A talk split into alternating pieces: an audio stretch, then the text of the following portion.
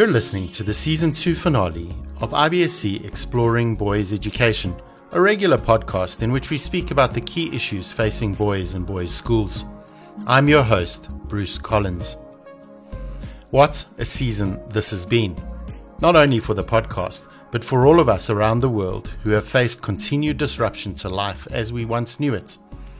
It's been another difficult 12 months for sure, but in the midst of this, I'm reminded of the interactions I've had with member schools and individuals from our member schools. These interactions have reminded me that despite the continued physical and social distance we've had to observe, the relational connections between IBSC schools and colleagues remain strong. To close off the second season of the podcast, I've decided to reflect a little on the many conversations we've hosted in the last year. The important themes that have emerged on many Exploring Boys Education episodes this season are reflected in the stories we're hearing from boys' schools everywhere. Around the world, boys' schools are wrestling with what it means to equip boys to be good people and to live with kindness and empathy while learning to be resilient and make a difference in the world. Boys' schools are faced with the challenge of developing their students into responsible sexual citizens who embrace healthy relationships and respect for others. Developing a healthy sense of masculinity is a big part of this journey with boys, helping them to understand and connect with their emotional lives. Belonging also continues to be a key area of focus for IBSC and our member schools, particularly against the backdrop of some of the injustices we see playing out around us. As a result, boys' schools need to be places of belonging where every boy can feel like his presence and voice matter. As we face uncertain times, we've also been reminded of the importance of being intentional about boys' well being and mental health and developing pastoral care programs in our schools that support the boys in our care. With these thoughts in mind, let's reflect, as I said before, on some of the important conversations we've had this year about the issues that are front of mind for teachers and leaders in boys' schools. In June 2020, Dr. Ada Sinacore published her IBSC sponsored research report on responsible sexual citizenship in today's world, with a particular focus on the challenges facing boys. In Ada's contribution to our online class, based on her research, she shared a little about the importance of this work. When we think about citizenship, right, and good citizenship, it means kind of um, behaving in ways that are socially responsible, right? Like we have uh, social and ethical responsibilities in which ways we we interact with each other. And when we think about it from the perspective of, of social relationships and sexual sexual relationships, uh, we want to make sure that how we teach and understand these topics are inclusive, they're non-discriminatory, um, and that they highlight the social aspects of romantic relationships and sexual attraction versus strictly the clinical um, sexual aspects of the relationship. So, um, caring and compassion and empathy are all part of a sexual citizenship framework, um, as well as making sure we attend to um, sexual, sec- diverse sexualities um, and and the diversity of genders, so that um, so that every, that, that the dialogue is inclusive so everybody can see themselves or their family or the people they know in these conversations. And it's not just about um, the clinical aspect of having sexual relations or or sexual health or those kinds of things but a much bigger discussion about how sexuality affects our us in intimate ways every day in our life, in all of our interactions. In our first episode of season two, we had an enlightening conversation with Justine Ang Fonte, who also highlights the importance of good sex ed programs for boys of all ages.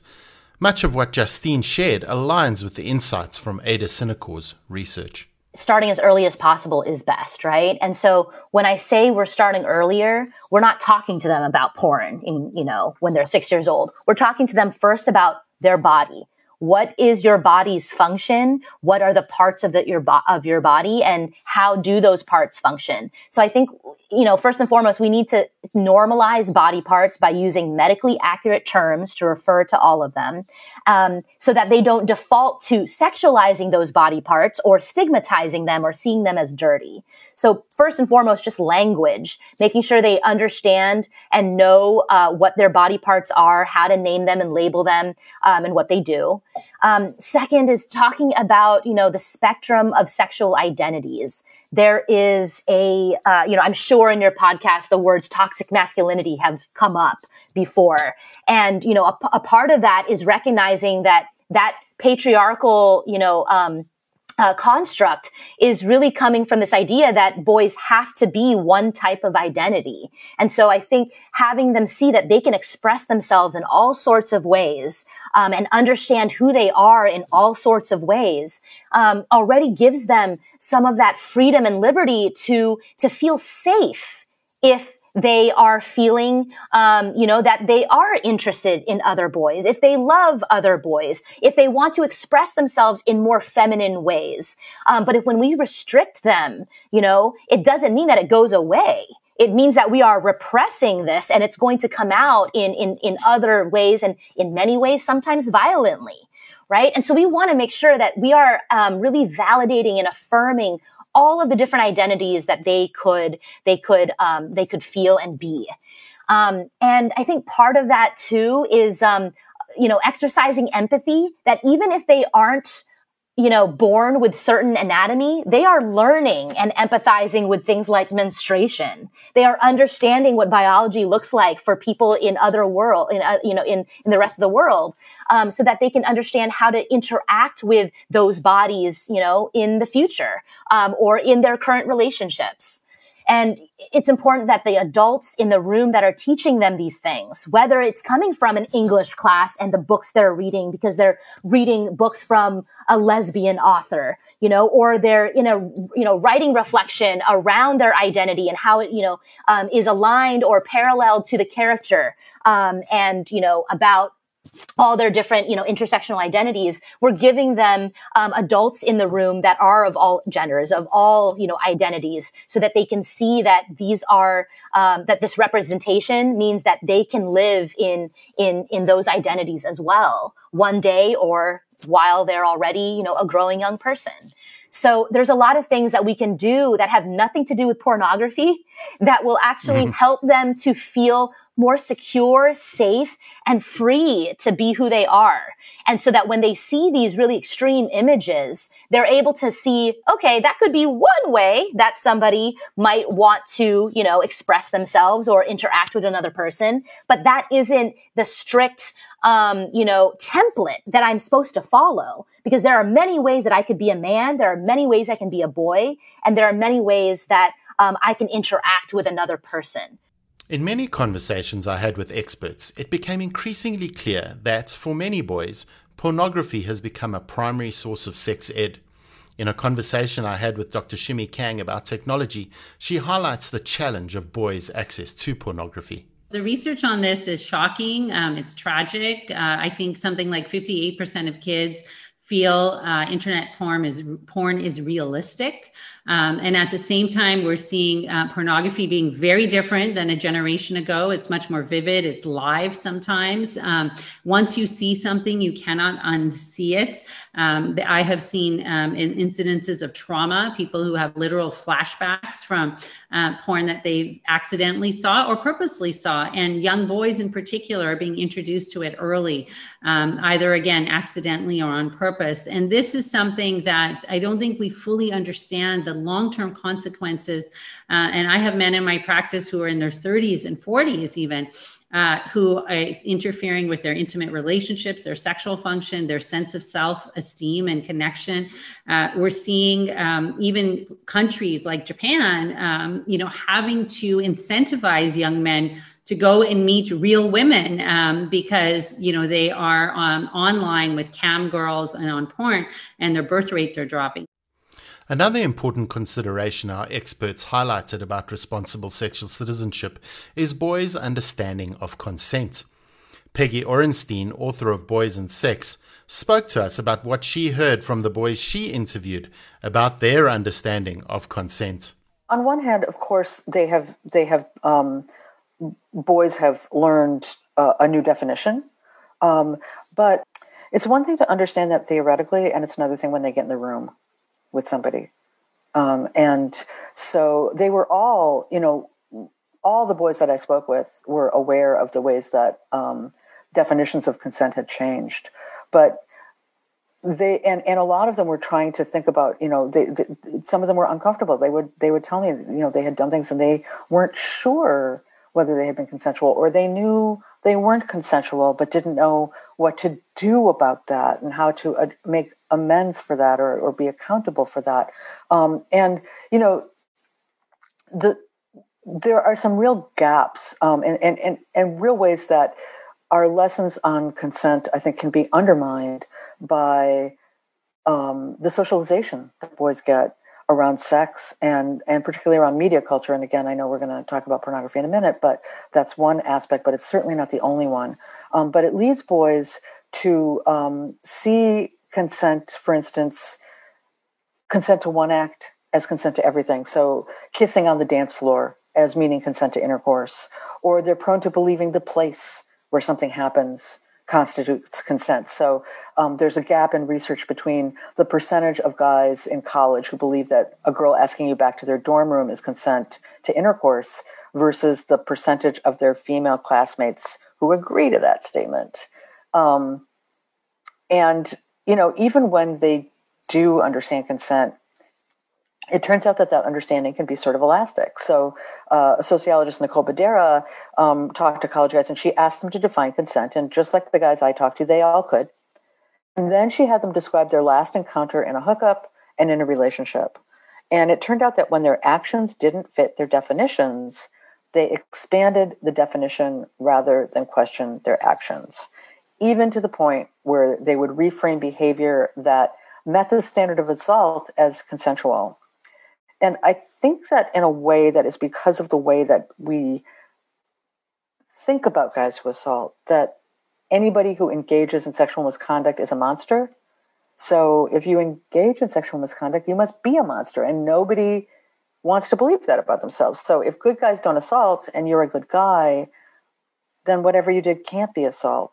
No matter you know what kind of gymnastics you have to go through internally to make that so, um, but that can really blind us and blind boys to the fact that a good guy can do a bad thing. Justine Ang-Fonte also highlighted the connection between porn and boys' understanding of consent.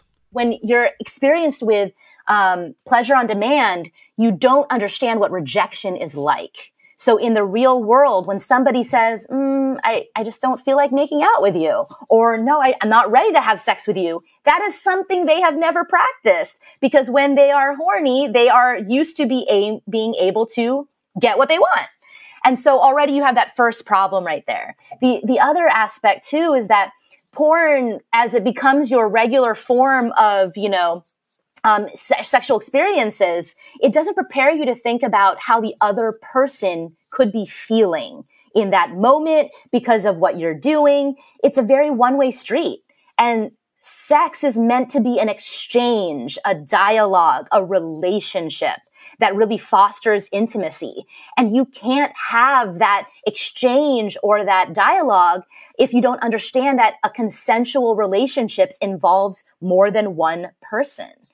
And so it's hard to practice consent when it's never been modeled for you and it's in an, and sex is in an environment where it's always been a one way street. And so there becomes this, you know, entitlement that I get to have what I want because I want it because I've been able to do that every time I press play. And so when you have a real person there, then you don't really know how to navigate that conversation well. And this really um, impacts their understanding of what a relationship is, you know, how to relate to somebody else. It becomes this, you know, solo act that um, you you become socialized to believing you can, you know, experience without needing any um, any conversation. Clearly, responsible sexual citizenship is a priority for many boys' schools. I would encourage listeners to access Ada Sinacore's research report in the IBSC Member Centre and consider signing up for our IBSC Responsible Sexual Citizenship online class, which is based on Ada's research. I asked my co facilitator on this class, Ashley Wagoner from Selwyn House School in Canada, to share a little of her experience of the IBSC Responsible Sexual Citizenship class. The big thing is people what the people who take the course are really interested in this content, obviously, um, but they're not sure what to do if they find a little bit of resistance or if they get a negative email. And uh, the big thing that you and I have talked to them about is that this work isn't really about um, is this content is this content right or wrong, or is this about morality? It's not really about judgment. What this is is that teachers need to be the people who are disseminating this information because we're required to be accurate honest, do some research. And if we don't give this information, we know, we know the boys are going to find it from the internet or their friends. Maybe they'll find a really great website. Maybe they'll have a really informed friend, but chances are they're going to get this information in a really, um, well, it's kind of roll of the dice. So that's the biggest thing I think is how do you communicate that to parents that as teachers, we just want to provide information. If you were to give a little encouragement, um, why should people sign up for this class? Oh my goodness, I can think of so many reasons, even just for you and I. It gets the ball rolling so that on our personal time, we're doing so much more research about this work. So we just become so much more informed as parents and as educators. The other big thing is I think I want to kind of pitch to elementary school teachers as well to take this course because yes, it's important to talk about this grade six to 12. But when you really think about it, the foundations of this work start in kindergarten, grade one, grade two, all the way up. So I think if you're even on the fence about doing some of this work, um, taking a course like this will give you other educators who are already, who are, are starting the process, as well as access to Ada's research and you and I who are able to you know, support them to get the ball rolling. The IBSC Responsible Sexual Citizenship class runs again from February 7th to March 7th, 2022. See the IBSC website for more details. Over the course of the last year or so, it's been a real privilege to have spoken several times to Dr. Derrick Gay about the concept of belonging and why it is important for boys' schools to be involved in the deep heart work of diversity, equity, and inclusion. I was able to explore this idea of belonging with Dr. Gay, who contributed to many of our programs in 2020 and 2021. I understand inclusion as you framed it already, the sense of belonging and the sense of, of connectedness that's very different to, um, but somewhat related to diversity, which is why we use the terms together diversity meaning differences, and inclusion being that sense of belonging. And when we're talking about racial inclusion, we have to think about not only those who um, who are, uh, you know, we call them states people of color, non-whites, um, that that also includes whiteness when we're thinking about um, just constructs around race and how whiteness informs this analysis as well. So with that in mind, I would say when I think about inclusion and what what that looks like, I think about um, this school where you know every student and every constituent is able to flourish whatever that means you know that's very individualized but that who they are and their racial um, background doesn't preclude them from access doesn't create barriers doesn't create um, microaggressions so ways in which either subtle or or more explicit ways that they are message that they are somehow different in a negative way and that who they are is something that they're going to have to manage in order to uh, you know to achieve be it uh, educational attainment or or social inclusion. I think of a place where you know we talk about this idea of mirrors and windows that students are able to see themselves that's the mirror um, and that affirmation that validation and they have the window where they're able to connect with others in meaningful ways as well so think about how we can leverage the curriculum and that all students, we're talking about racial inclusion, see themselves and see the contributions that people who look like them have made to our school, to our city, to our country, to our society. You know, my work, we say, if you don't see it, you can't be it. So if in my realm of possibility that I've never been exposed to a scientist who looks like me or to a mathematician who looks like me or to a teacher who looks like me, um, then it's not even part of my conceptual framework. I can't create a vision around how I might realize um, this aspiration of being that because it's it's it's just not part of who I am. And you think about sort of how in the in the the window part of that also, that if I, as a white student, for example, we're talking about race, have only seen people of color as a single story, to, to borrow the mm-hmm. metaphor from uh, Chimamanda Adichie, if I've only seen them as as uh, as as as the the problem to be solved, is if I've only seen them in uh, custodial roles, and there's dignity in all in all work certainly, um, and that everyone should be able to see themselves in the full range of humanity, then it's difficult for me to see them as anything else. If I've only seen the same image of one group over and over, that is in fact what they become. In its ongoing pursuit to build and promote diverse global learning communities while endorsing the inherent value and dignity of each person, IBSC established and resourced a diverse global task force that is providing strategic longitudinal oversight as we seek to build anti racist schools that embrace all intersectionalities of each boy's identity and create greater access and care for boys of color within member schools worldwide. Headed up by Jack Pennell, one of the highlights of the work of the task force was to assemble a global boys online forum, which included boys from 17 IBSC member schools. It was a privilege to host the conversation with Jack Pennell, Laurie Hamilton Durbin, and Jakes Fredericks, all members of the task force, to speak about the importance of this work in boys' schools. I've never worked with a group of people who are so amazing, stunning, stunning, in their uh, engagement with this work and and and and like overseeing and stewarding something different um, within the IBSC. I, I will say this again: the IBSC is one of the few organizations I know that's global in nature, but we feel like a community of people within that globalism. And so I think that's a rare opportunity to uh, produce amazing change in, in our given contexts and countries and nations.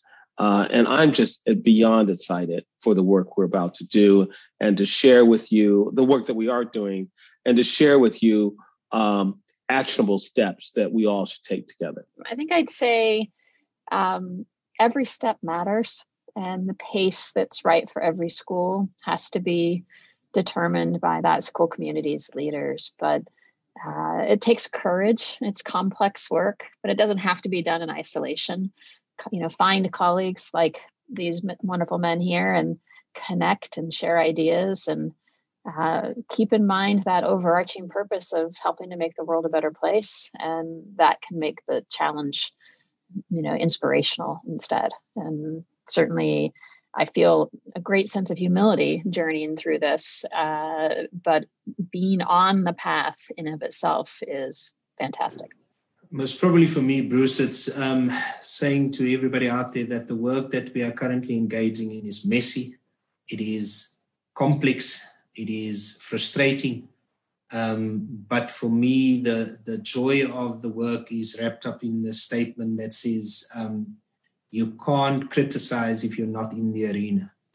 So get into the arena um, because you can't criticize or, or speak about something if you're not in the arena. The dust and, and dirt has to sit on your face and on your hands. So get involved, help plant those seeds and help grow that garden that we all want to see, um, which is our boys succeeding and becoming good men. In the first of our Exploring Boys Schools features, I was able to speak to Greg Schneider about Belmont Hill School's action plan for community and diversity. Greg shared some sage advice for schools engaging in these conversations about belonging. Part of the focus of our work, whether we've been talking about students or faculty or parents, has been all voices are matter, you know, matter at our school. And the conversation is richer and better when we're willing to have our opinions shifted, you know, over time. I think a big point of emphasis for me, both with the adults and the boys, is the difference between dialogue and debate. You know, that I think schools are historically quite strong as we have been on creating debaters, you know, who can argue an opinion or write a paper and give evidence and um, do their best to persuade. You know, dialogue to me is much more about having a fundamental openness that allows one to be shifted through conversation, you know, and that flexibility as opposed to just being, you know, competitive. Um, I think is really, really important. And there's a role for both, clearly, with our boys but that's that's kind of another mantra that I've been holding out there as um, this notion that we need to be able to have kids who can engage in dialogue, not just debate. As I listened again to these conversations, I was reminded of the robust and important discussions IBSC members have been having in our new Boys and Belonging online class. Kim Hudson from St. Christopher's School in the United States co facilitates this class for us, and I asked her to share some reflections from her experience of the class. Really, I think it's an amazing opportunity for educators to connect around a topic that is really near and dear to everyone. Um, always, but especially at this really critical moment in our in our history. Um, you know, a couple things that struck me about um, working with educators on this class is first and foremost that folks have the heart for this work. Um, we know that this work is challenging in a number of ways. Um, it forces us to reflect on our own experiences, how we have formed the perspectives that we have, what's really shaped us. Um, and so the work is hard. Um, the work requires vulnerability. And that is something that's been expressed by the educators in the class. Um, but I think coming back to it, folks come to the class, they come to this work, they come to working with young people because they have the heart for it. And so it's all about wanting to know and love our boys and know and love our colleagues and families um, in a way that perhaps we haven't before. So that's been a really uh, wonderful thing to see. Um, secondly, I would I would say that I'm really excited by the work that's going on in boys' schools around the world. Um, the innovation and, and, programming and ideas um, that that are coming out of schools um, of all shapes and sizes um, to to really better understand what it means to help boys belong is very exciting. Um, and I think there's great strength in sharing our ideas and sharing what's going on in our respective schools. Um, I also would say, um, in working with with lots of folks, no one has the answer. There is not one answer. Um, the answers in terms of helping boys feel a sense of belonging really need to be reflective of each school's community and culture. And so there is not at all a one size fits all approach. Um, but I do believe that there is is a great um, a great heart for the work. There's great innovation going on, um, and we can only get stronger by sharing what's going on in our schools. The IBSC Boys and Belonging online class runs again from October 18 to November 15, 2021.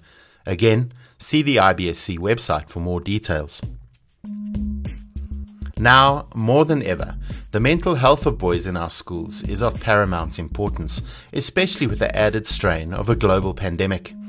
Early on in this season of Exploring Boys Education, Natasha Devon, a respected voice on teenage mental health in the UK, shared her insights with us about this important topic what I'm about to talk about it is based on generalizations, and this won't be true of every boy or young man. But um, generally speaking, yeah. when we say that there is therapeutic value in talking, that's not actually strictly true. Uh, there's therapeutic value in connection. Okay. So if you talk to somebody who really listens and gets you and doesn't judge you, then it does improve brain chemistry. But that's not the only way to get connection. You can get that sense of connection just being with a group of people who um, where you feel completely comfortable and you can be yourself or through doing a shared activity.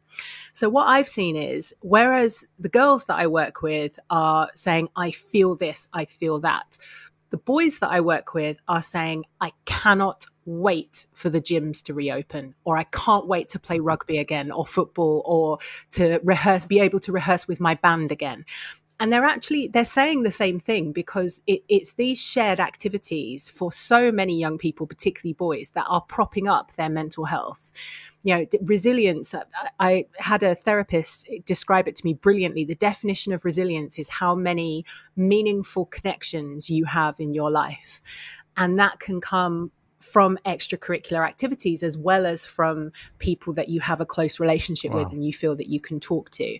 And there's a, a brilliant uh, educator called Maggie MacDonnell um, you can find out about her if you look her up on YouTube. But she she won Teacher of the Year in 2016, and she went to an, an area uh, called Salluit, which is in Nunavik in, in Canada, which is a kind of colonized area of Canada, and it's really really cold. It's like the Arctic or the Antarctic. I always get them mixed up, but whichever.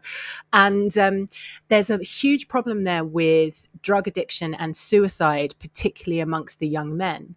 And she went in there and completely transformed the whole community through her work in the school. And it was through things like arts based projects um, and physical activity.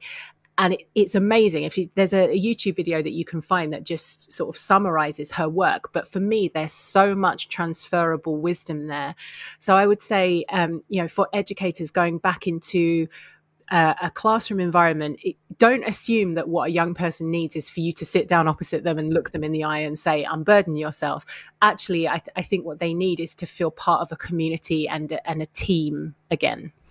In a similar vein, Tim Jarvis from Michaelhouse in South Africa shared some of the research that underpins their approach to the pastoral care of boys. Essentially, what, what the um, American Psychological Association was sort of was saying in producing their report is that they're recognizing that boys don't ask for help and they they don't want to receive help in the same way that perhaps women or girls would.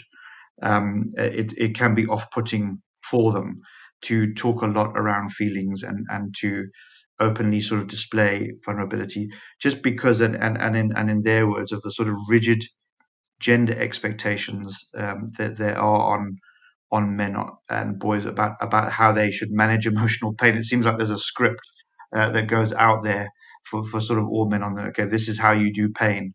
Um, that, that we we get given the script to to follow, and um, you know, going going voluntarily to go and ask for help from a psychologist and talking about your feelings for uh, the prescribed 50 minutes is probably not what most um, men and certainly boys are going to are going to want to do. So, so, so really, the report was an acknowledgement of that. They actually then had 10, um, 10 sort of different points around, um, you know, about how, how psychologists in particular can can adapt their their practice and things to be aware of. But but point nine was the one that sort of grabbed my attention, which was um, to build, promote, build and promote gender sensitive support for for boys. And um, specifically within that, they, they they mentioned some some things for boys might be um, shorter sessions, for example, um, informal um, informal sessions, and not necessarily sort of sitting down, um, uh, sort of face to face. Maybe using activities, uh, going for walks, uh, you know, playing some pool. You know, those they didn't, they didn't mention those specifically, but that's I assume that's the sort of thing they're referring to. Um, having some fun and using some humor, um, even some self-disclosure, which uh, which um, counselors and psychologists will be aware that sometimes you're sort of trained not to not to sort of like disclose your own personal um, life, and and then, and then um, you know working with groups as as well, and uh, that was that that particular point around around groups was backed by the the work at the the University of Sussex, where where um, you know bringing a group of boys in for like a development session um, as opposed to a support session, you know, where there is some food, you know, it just it just frames frames it um, a little bit more comfortably for boys. I suppose I suppose it's about pandering to their egos a little bit. Okay, you're not here for help. Um, you're you're here you're here for some development as a, as a sort of group as a group together makes it more palatable for for men. It was also wonderful to hear from Bradley Fenner, headmaster of Prince Alfred College in Australia, about the programs he and his team have in place to support boys. Bradley reminded us again of the long term impact of the support we show to boys in our care. What we're doing pastorally is, is a long term project, and the, the benefits and the outcomes will, in many cases, only be seen somewhere down the track. And that has certainly come home to me on a number of occasions. I recall once bumping into the old an, old boy at the school that I was at. He was quite a few years out of school, and uh, he'd been a boarder there. And I asked him who his housemaster was, and he told me. And I said, "Well, so how did you get on with your housemaster?" And the the fellow said, "Terrible." He said, "We fought like cat and dog all the way through." And he said, "And you know." Looking back on it now, he was right. So quite often it's only with uh, with maturity that you come to understand some of the lessons that people were, were trying to teach you. Um, I've certainly, I'm just now getting near the end of my career, but I have been contacted a couple of times recently by students who have talked about their um, uh, the experiences that they had and were very appreciative, and that they again in their maturity could see the benefit of the lessons, and these are now the values that, that they live by, and that is why it is so important that we are values driven in all that we do. Many of our guests this season also spoke of the role boys' schools can play in shaping a new, more healthy and positive masculinity in boys who attend our schools. Peggy Orenstein clearly framed the issue by highlighting that traditional masculinity is limiting boys. She also highlighted the importance of focusing on positive masculinity when engaging with boys. One thing that was really uh, amazing to me was that, of course, they you know things had changed for them, right? I mean, they they were more. Um, they they saw girls very differently probably than than previous generations as as being entitled to leadership or entitled to their place in the classrooms or you know their place in the playing field but they also still held on to these um, really conventional ideas and when i would ask them to describe the ideal guy it was like they were in 1955 all of a sudden. They'd be like you know aggressive you know aggression dominance um, sexist status seeking um, all these different things. And um, when i would talk to boys um, they would routinely say that they felt denied the full spectrum of human expression, whether it was by their male peers or girlfriends or media or coaches or parents. You know, 60% of boys said in a national survey in the US that parents were the main source of restrictive gender messages. And while, you know, there were a few guys who would say things like, my dad told me, you know, don't be a little bitch or man up. But most of them said that their dad, that, you know, one guy said to me, you know, my dad was not, uh, I didn't learn, you know, he, he wasn't homophobic, he wasn't sexist. I didn't learn that toxic masculinity from him, but I did learn the emotionally stunted side of masculinity because he never showed emotion. He was more of a sigh and walk away kind of guy uh, than somebody who would talk to you about how you were feeling or what was going on. And he said, I learned how to not have conversations from him. And you know the implication i mean there's some rewards we have to acknowledge there are rewards for following the conventional masculine script but we also know that guys who adhere to those norms are not only more likely to harass and bully um, but more likely themselves to be victims of verbal or physical abuse more prone to binge drinking risky sexual behavior getting in car accidents. They're less happy than other men and, and boys. Uh, they have higher depression rates fewer friends. So there's real consequences, real negative consequences to hanging on to those masculine norms. Too often, right now, when we're talking about boys and masculinity, we really skew negative. And so that's why I kind of alluded earlier to the idea that I don't like using the word, the phrase toxic masculinity.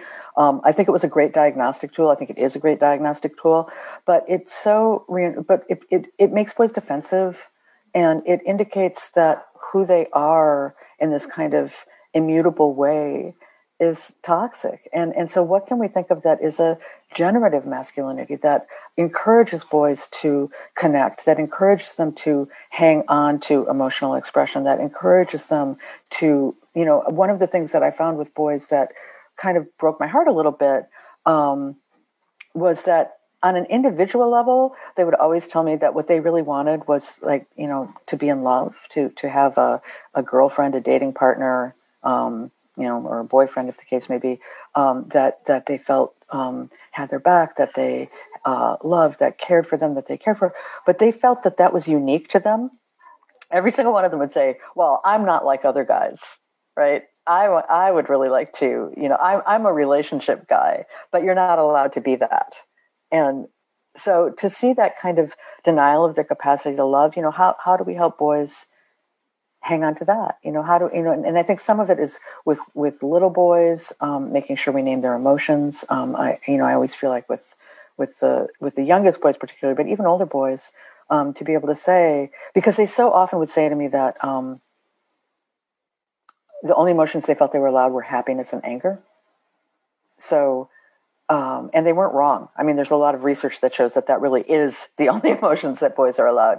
So, you know, being able to say, "Wow, you know that that that's fr- that seems like you're frustrated. It seems like uh, you're really sad about that. Um, that seems like wow, that was a real betrayal by that person, or you know, boy, you know, just like expanding the repertoire and the vocabulary, um, particularly in the younger years, is, uh, I think, one of the biggest services that we can do for boys. In one of our latest episodes, Dr. Ray Swann from Brighton Grammar School's Crowther Centre shared their thinking about positive masculinity. I think probably the simplest way to to to understand it um, is firstly if you go to someone like uh, Dr. Matt Englar-Carlson, uh, who's based at the Centre for Men and Boys at Fullerton, and he probably around 15 years ago took a strength based approach to counselling. And so he took things that were identified as kind of male traits, and then he looked at those and well, how do we see that as a you know as in in a strength based way, not in a in a maladaptive way, so to speak. So something like stoicism, you know, when is that a good thing? You know, how do we use that as a way to to sort of unpack you know what's going on? So I think in its in its broader sense, it's about taking a strength based approach to how we how we how we enact our own sense of gender, if, if that makes sense. But then there's really a couple of parts to it. There's um, there's knowing. So how do we know stuff? Like how do we know about good ways to be? And and in that, I think you know our boys' schools are full of rich stories, you know, and, and myths and history and dramas, all about you know great ways to be as a human being.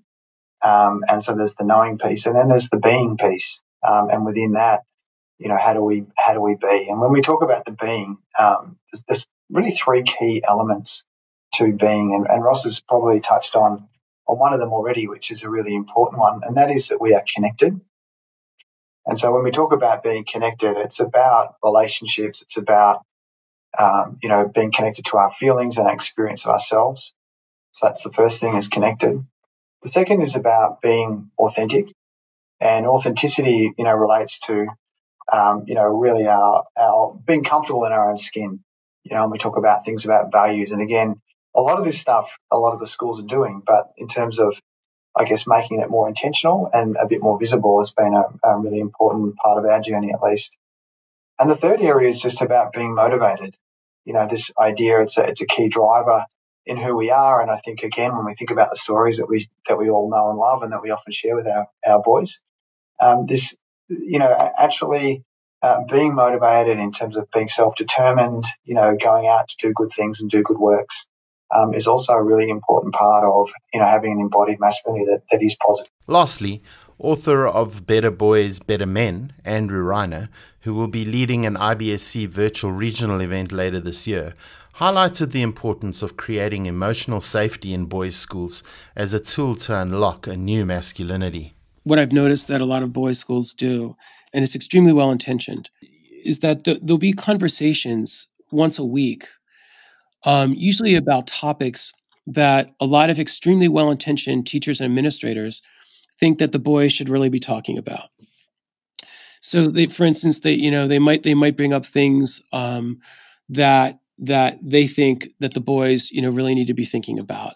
But one of the things that I feel like that is a little bit too much for a lot of schools, or they think is too much for them, is talking about is number one talking about the things that really matter to the boys, or at least talking about the perspectives that are important to the boys, because a lot of times in the conversations, very well intentionally, um, a lot of um, educators and administrators will want there to be a certain perspective that they want the boys to have on certain topics. And that I completely get, believe me. As an educator, as a parent, I completely, completely understand that. The problem with that is that the boys see through that. And what the boys feel is that's all well and good, and you're shoving that down my throat, but I don't feel like I really have a place that I can really air my own thoughts and feelings in this, let alone my questions. And so, one of the things I feel like we have to do is create this safe space for boys where when we do have conversations, there needs to be a place where there is first and foremost curiosity, where there is questioning and questions about questions, and then places of tolerance without judgment or feeling that the boys can't have a certain perspective, because that's the only way we're going to really move things forward. But the other thing that I think is really important, Bruce, is that I think that we really need to teach these boys you know, in these kinds of uh, either to create the classes or use the ones that already exist to create spaces that are going to emulate what is happening in a lot of men's groups. And in a lot of men's groups, um, you know, around the world now, and they've been big in the States for, you know, off and on for 20 or 30 years, but they're really kind of taking on a new life force again, which I'm glad to see. What happens in a lot of these men's groups is that you will get um, a circle. And I want to talk in a moment about a program um, that I observed in Chicago called Becoming a Man, BAM, which is which is in schools and is a great program for this, where boys are sitting in circles, and the facilitator, whoever the adult is that's leading this, has the boys going through a very prescribed way of beginning, where they go around the circle and they've got to take turns and in programs like Becoming a Man, which which which occurs in a lot of Chicago public schools, um, they'll start out talking about how you're doing physically, and the boys have to talk about how they're feeling physically. How are you doing mentally? How, where what space are you in mentally? Where are you spiritually? And the boys I've learned early in, in the in the course of the course what all these things mean, so they know how to answer them. How are you doing academically? How are you really doing academically? And so these are all the, the fronts that they're hitting are all the poor, all are all the, the aspects of these boys' lives. And one of the things that happens is that as these boys sit in this circle, is that they really have to they have to really pony up honest answers. They can't they can't sit there and respond with these monosyllabic answers, fine or good or great or not or you know or bad. They have to really unpack it a little bit more. The facilitator leans into them to do that. But then what happens is that when you create this container, and that's what in a lot of men's groups they call it, which I think is a great word. When you create this safe space or this container, the other some of the sometimes the other boys in the group will kind of support them and encourage them. Well, come on, you know, you know, give us a little bit more than just that one word answer. That alone is a really important dynamic right there, which I'll get to in just a second. But what happens is that these boys, are learning how to access and process and articulate their deeper emotional lives.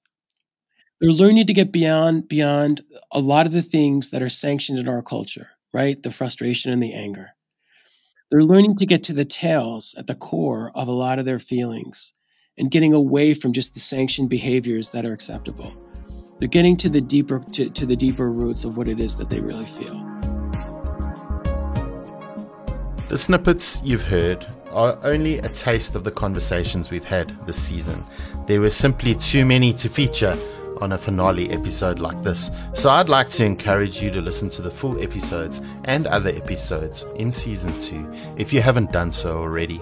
These can be accessed on the IBSC website or your favorite podcast platform. Why don't you hit subscribe and maybe even leave us a review or a rating? We thank all our guests this season for their contributions to these conversations, and we are so grateful to you for listening, for learning, and for giving your all every day to teach and care for the boys at your school. We'll be back in mid September with season 3, so look forward to that. But for now, keep safe and keep well.